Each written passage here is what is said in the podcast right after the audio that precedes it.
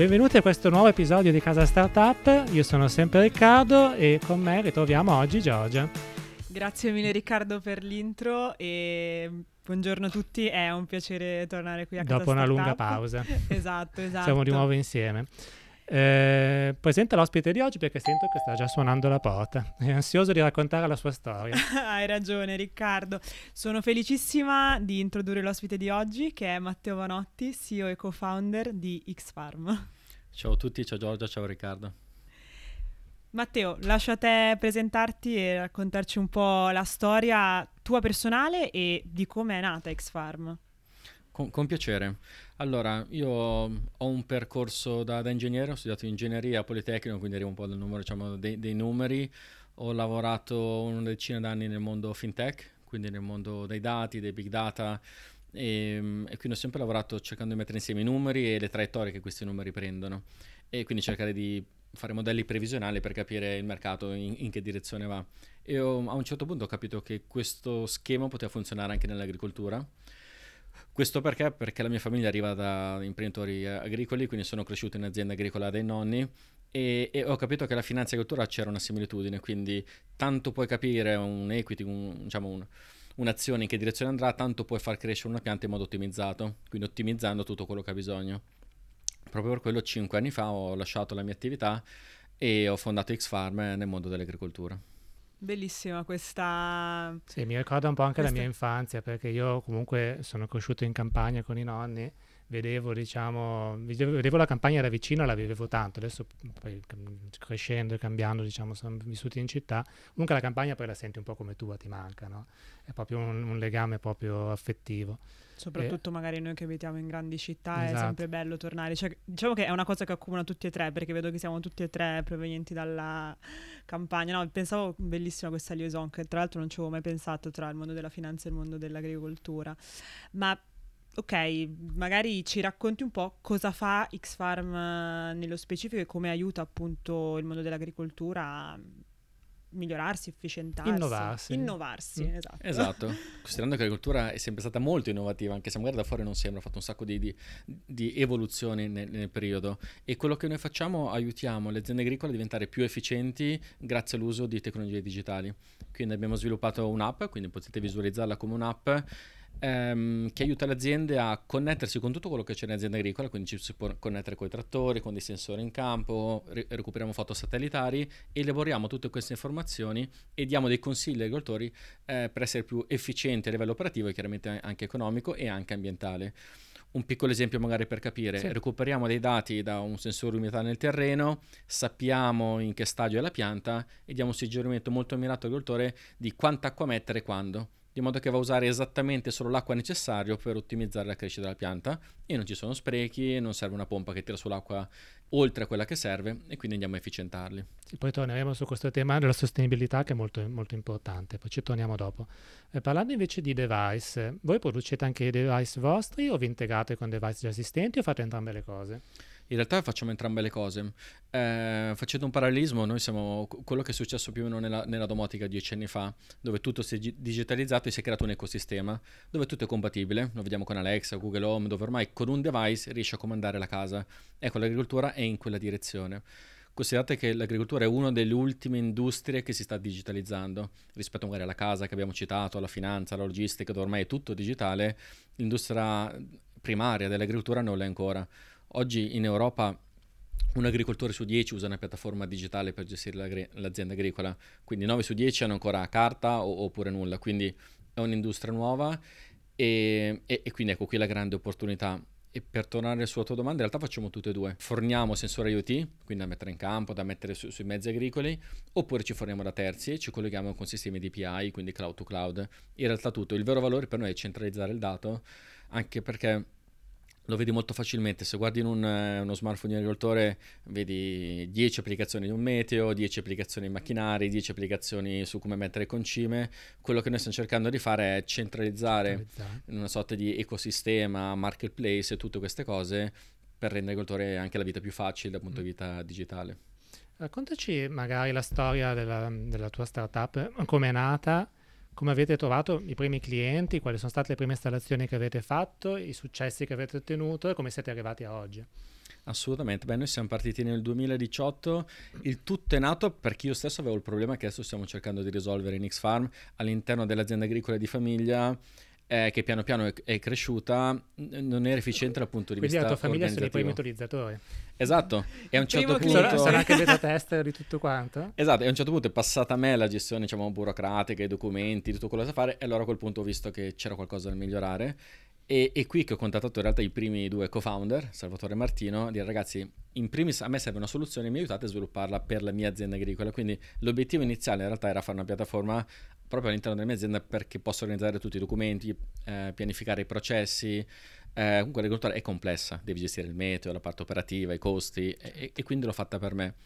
Eh, nelle settimane successive anche i miei vicini in casa hanno cominciato a farlo utilizzare e nel mio piccolo paesello di mille persone, dopo pochi mesi tanti lo utilizzavano e allora lì ho cominciato a realizzare, beh forse questa può funzionare e a quel punto è diventata un'azienda, quindi da un prototipo in casa è diventata un'azienda. Siamo, siamo cresciuti e anche per darvi qualche numero, dopo, dopo 4 anni e mezzo oggi abbiamo eh, più di 250.000 aziende agricole che usano la piattaforma e serviamo più di 100 clienti corporate, quindi grandi aziende dell'agroalimentare che lo utilizzano in tutte le loro filiere agricole. Volevo chiederti magari un consiglio che, che potrebbe aiutare anche le persone che ci ascoltano. Eh, tu hai detto che all'inizio della tua storia ovviamente sei, sei partito diciamo una tua esigenza, poi sei, sei passata diciamo a um, aiutare anche i tuoi vicini di casa sostanzialmente, che hanno, sono, stati, sono diventati i primi utilizzatori del prodotto, ma poi come hai fatto? Quali canali hai utilizzato per fare il salto dal tuo paese, come hai detto tu, a tutta Italia? Che canali hai utilizzato e chi ti ha aiutato anche a fare questo? Allora, abbiamo sfruttato tantissimo il digitale, quindi comunque abbiamo identificato quali erano i canali dove gli agricoltori andavano a accedere a, all'innovazione mm. e sono tendenzialmente due. Essendo appunto non un'industria estremamente digitalizzata, l'innovazione fa, si cerca ancora nelle fiere. Quindi la fiera è il punto dove tu distribuisci l'innovazione rispetto a tanti mondi più digitali dove magari le fiere non, non ci sono più e poi i canali, i canali social quindi Facebook per targetizzare un tipo di agricoltore, magari Instagram un altro, quelli più giovani e quant'altro, quindi quelli due canali, fiere e social.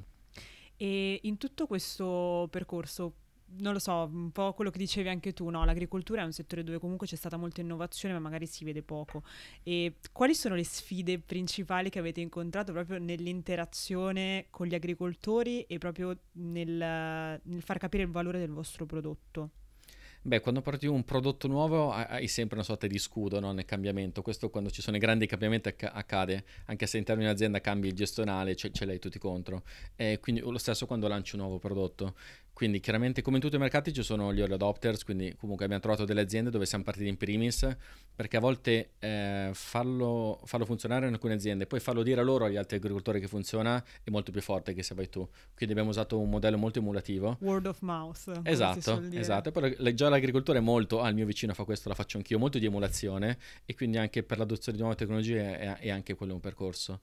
E dall'altra parte abbiamo fatto anche un nuovo modello di business il nostro modello di business noi lo chiamiamo B2F, Business to Farmers, quello, quello, che abbiamo, ma l'unico modello per scalare per noi, essendo l'agricoltura anche a livello anche geospaziale molto dispersiva, non possiamo andare con la macchina in tutta Europa, abbiamo fatto un nuovo modello di business, business to business to farmers, quindi siamo andati da, ai grandi centri diciamo, eh, che conglomerano agricoltori come az- eh, filiere o aziende agroalimentari noi forniamo la nostra applicazione a Barilla, Parmalat, a grandi gruppi che poi loro a volte le distribuiscono sugli agricoltori. Quindi per noi è stato quello un modo per scalare più velocemente che con canali diretti dove richiedono altri tipi di, di energia.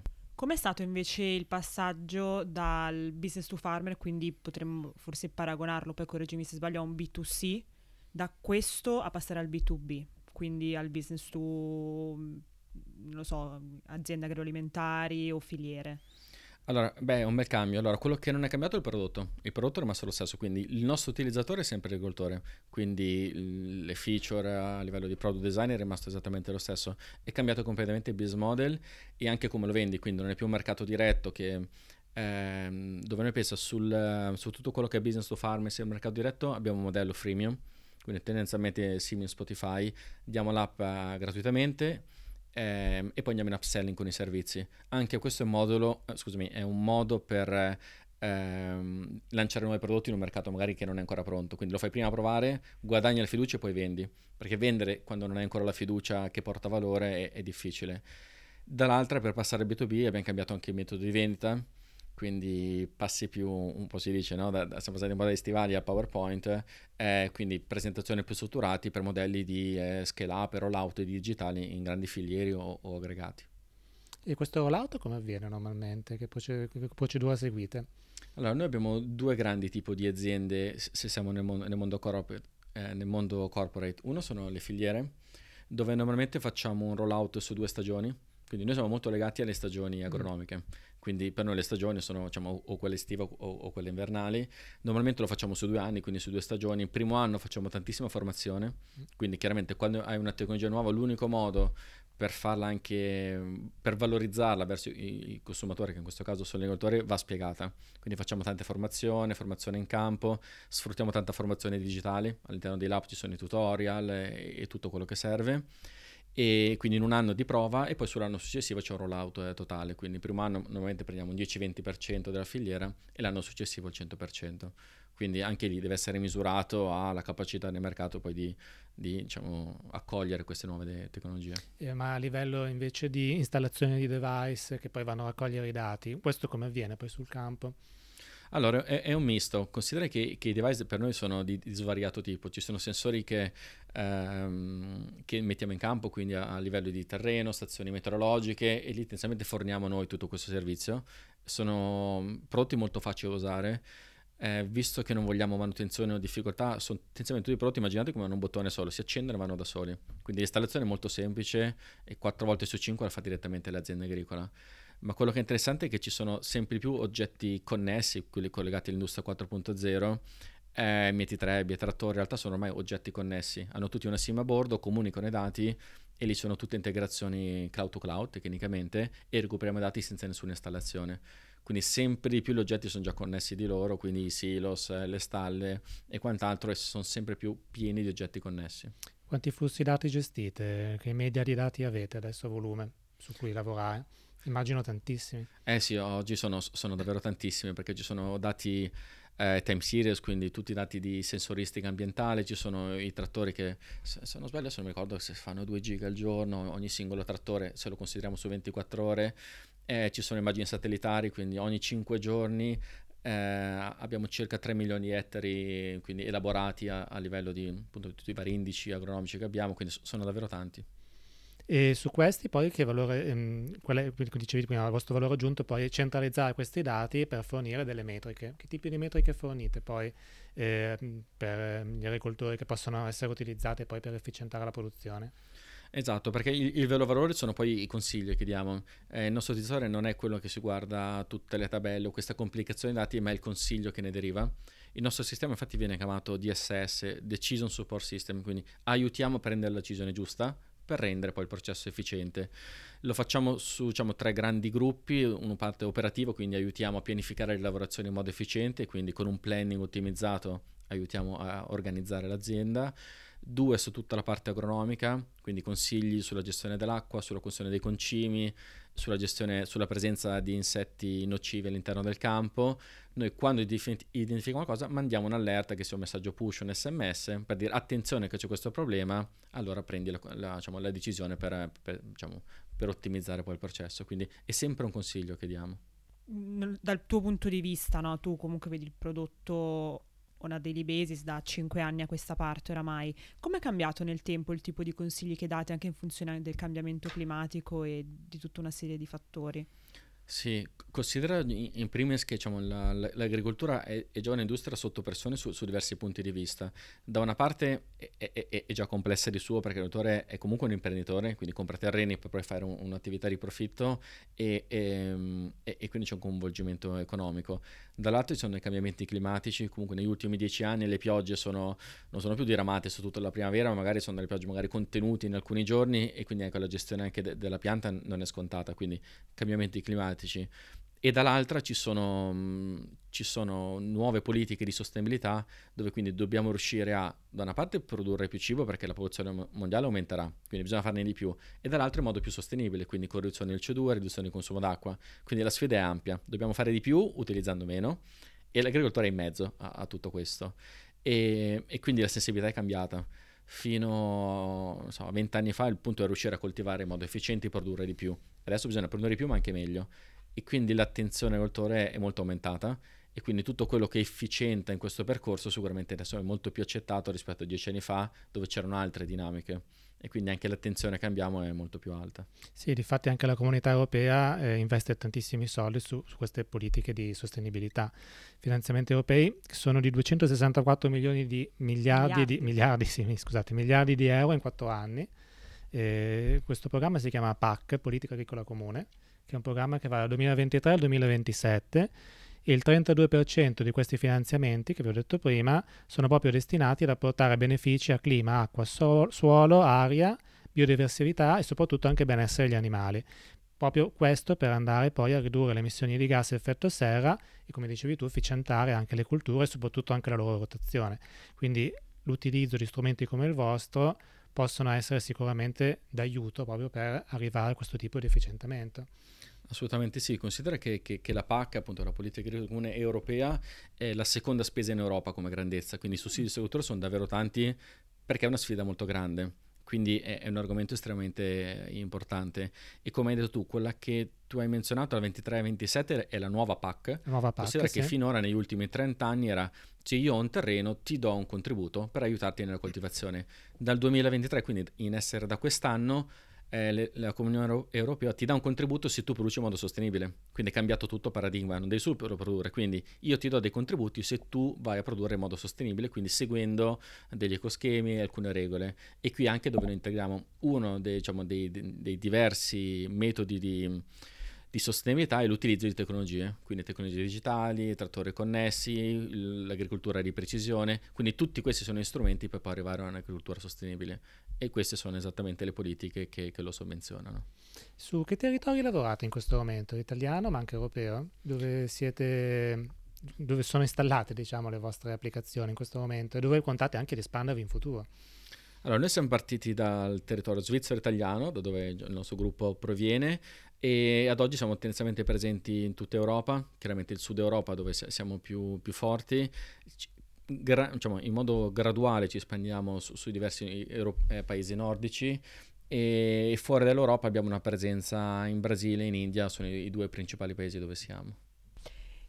Quali consigli ti sentiresti di dare a qualcuno che magari pensa di avere una buona idea, come magari quella che avete avuto voi quando avete iniziato con X-Farm, però magari non sa come entrare nel mercato, come farsi supportare per crescere, come scalare, cosa, cosa ti sentiresti di consigliare a queste persone? Allora io direi, beh, quello che ha funzionato per me, allora io parto dal, dal diciamo, il mio punto di partenza è che io arrivo dal mondo da ingegnere, quindi molto di prodotto e, e, quello che ho imparato è che va bene, il prodotto si fa e devi farlo velocemente, non, non dedicarci troppo tempo e, e provare il, il, feedback dà il mercato. Quindi il prima possibile confrontarsi con chi dovrebbe comprarlo questo e ricevere feedback. Quindi non spendere troppo tempo nell'ideazione o pensarci troppo. Serve un mock-up e devi andare subito a venderlo e vedere se chi approva a venderlo porta valore perché a volte sono spendi troppo tempo nell'ideazione o nei dettagli e poi magari un anno dopo scopri che non lo vuole nessuno. Quindi uscire prima possibile dall'ufficio e, e capisci se, se, funziona.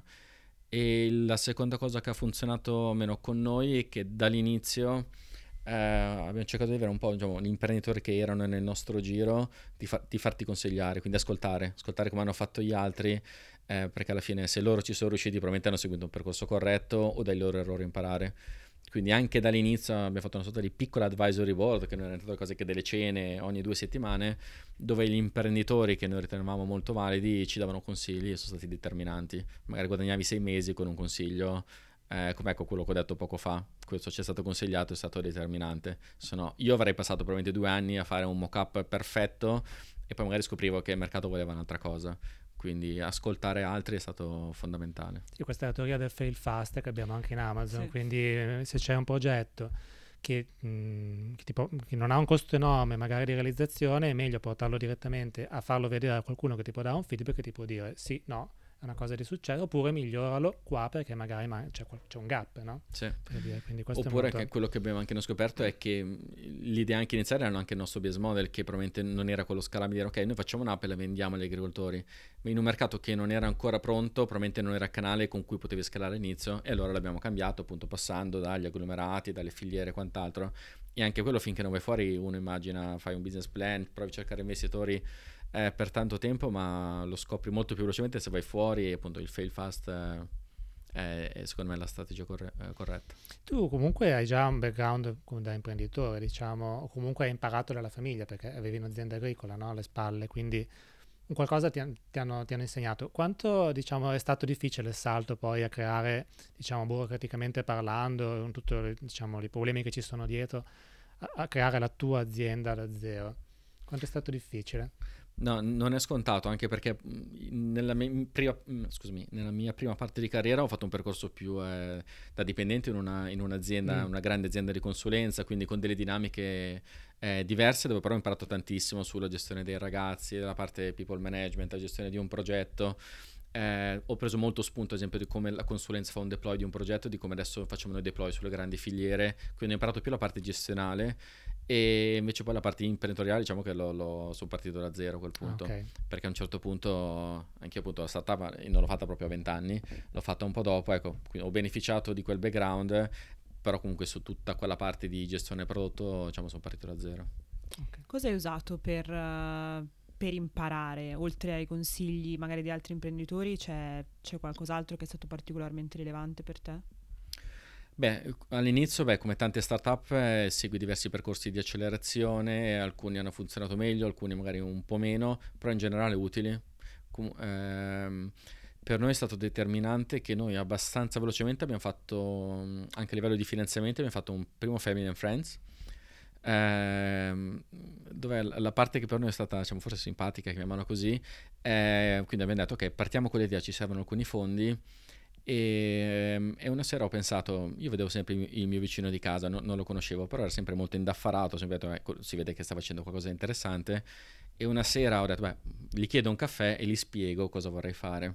Ecco, ho preso caffè e avevamo chiuso il primo nostro round di finanziamento, quindi a volte serve anche la fortuna, forse non, non lo so.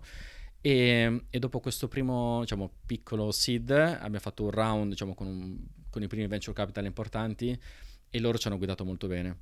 Quindi secondo me anche se hai un bravo finanziatore ti guida nel modo giusto, quindi non ti mette pressione se non serve, te la mette se serve. E quindi un buon venture capital a, a noi ci ha guidato molto bene. E, e, infatti ogni volta che adesso magari facciamo, cerchiamo nuovi finanziatori, prestiamo molta attenzione a cercare quelli giusti, perché fanno davvero la, la differenza. Eh, quali sono i progetti a cui state lavorando o i vostri piani per il prossimo periodo, anche per il 2024, visto che oramai siamo a fine anno? Allora, lavoriamo principalmente su due grandi, diciamo, due grandi temi. Uno è quello tecnologico, stiamo implementando tanti algoritmi e tecnologie di AI all'interno dell'applicazione per semplificare i consigli proprio che parlavamo prima. Diciamo, un paio di mesi fa abbiamo rilasciato un nuovo, un nuovo, servizio dove con un cellulare tu puoi fare una foto alla pianta, scusami, a una foglia della pianta e ti identifica la presenza di una poten- potenziale malattia in arrivo. Quindi anche quello, quindi sfruttiamo la camera foto rispetto magari mm, training o, o, video rispetto a prima. Quella tecnologia che ha abilitato per noi un consiglio molto più veloce, quindi da una parte c'è una tecnologia più complessa, ma l'utilizzo è molto semplificato, quindi stiamo cercando di portare diciamo, tutto quello che l'intelligenza artificiale può fare a, all'interno dell'applicazione.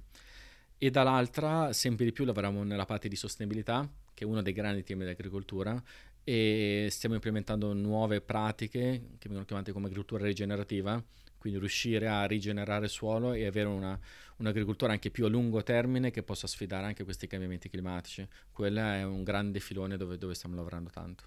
Come lo vedi l'agricoltura tra 10 anni, 20 anni? Completamente automatizzata o ci sarà ancora presenza di forza lavoro umana? Come, come la vedi? Beh, in, come tutte le industrie che si sono diciamo, automatizzate, digitalizzate, le vedo comunque sempre più efficienti dal punto di vista organizzativo. Eh, le macchine sempre più diventano rover o robot, quindi già i nuovi trattori incominciano a vedere trattori più senza cabina, quindi è la gestione della macchina, e dove però l'agricoltore ricopre, ricopre un ruolo centrale che è la decisione Quindi quale cultura faccio, qual è la migliore, le migliori scelte per la sostenibilità, la parte economica sarà sempre l'agricoltore, ma invece tutto quello che è la parte di esecuzione sarà sempre più automatizzata. Okay, quindi meno esecuzione, più decisione da questo punto di vista. Quindi l'agricoltore che però deve essere in grado anche di gestire poi tutta questa parte automatica, nel senso comunque non dico che deve essere un ingegnere, una soluzione come la vostra sicuramente può aiutare a rendere accessibili tecnologie complicate, perché comunque sono complicate, però accessibili a tutti.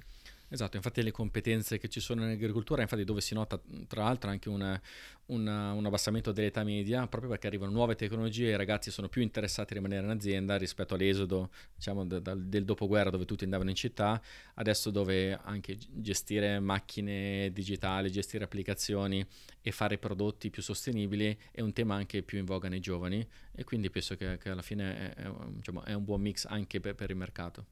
Grazie mille Matteo per la tua testimonianza e ora lancio la pillola di Riccardo. Grazie, parto subito parlando di IoT su AWS.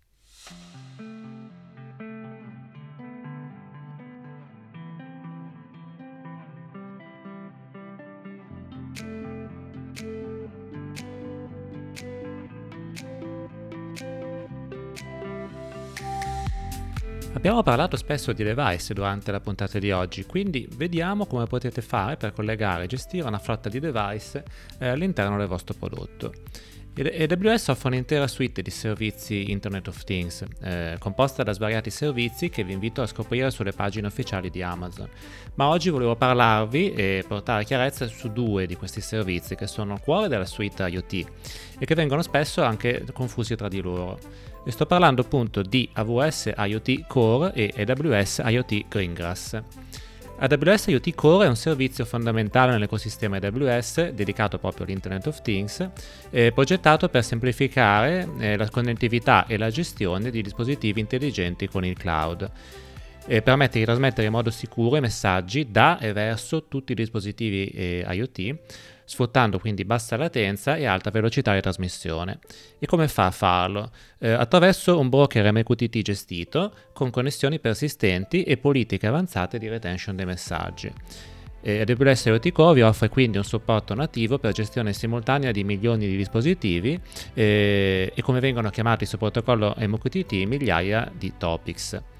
Eh, questa caratteristica consente di scalare in modo automatico per arrivare ad elaborare eh, fino a trilioni di messaggi. Eh, si possono definire delle regole programmabili chiamate rules per i messaggi MQTT eh, che vi permettono quindi di elaborarli, eh, arricchirli oppure indirizzarli in modo efficiente verso altre destinazioni finali che possono essere per esempio un database, codi di elaborazione oppure anche servizi di analytics. Eh, al contrario, AWS IoT Greengrass è un servizio cloud che offre un runtime edge open source per la creazione, l'implementazione e gestione del software all'interno dei dispositivi. Quindi AWS IoT Core è un componente utilizzato da Greengrass per la trasmissione appunto dei messaggi. Per spiegarvelo in parole semplici, si tratta in pratica di un software di middleware che si pone all'interno del dispositivo tra lo strato applicativo e lo strato di sistema operativo. Questo software è collegato direttamente al vostro ambiente cloud e permette di lavorare remotamente sul dispositivo trattandolo proprio come se fosse un'estensione della vostra infrastruttura. Eh, si può quindi creare uno stato applicativo sul device più velocemente utilizzando componenti modulari preintegrati o anche personalizzati che si possono facilmente quindi aggiungere o rimuovere. Eh, si può distribuire e gestire quindi il software ma anche la configurazione del dispositivo in remoto su larga scala senza anche aggiornamenti del firmware. Come dicevo, quindi è un'estensione del vostro ambiente cloud e si può utilizzare AWS IoT Greengrass per creare moduli personalizzanti sfruttando quindi componenti del cloud, come per esempio funzioni Lambda, oppure contenitori Docker, eh, processi del sistema operativo nativi o eventualmente potete anche creare runtime completamente personalizzate, ma comunque in ogni caso sempre gestite in maniera centralizzata.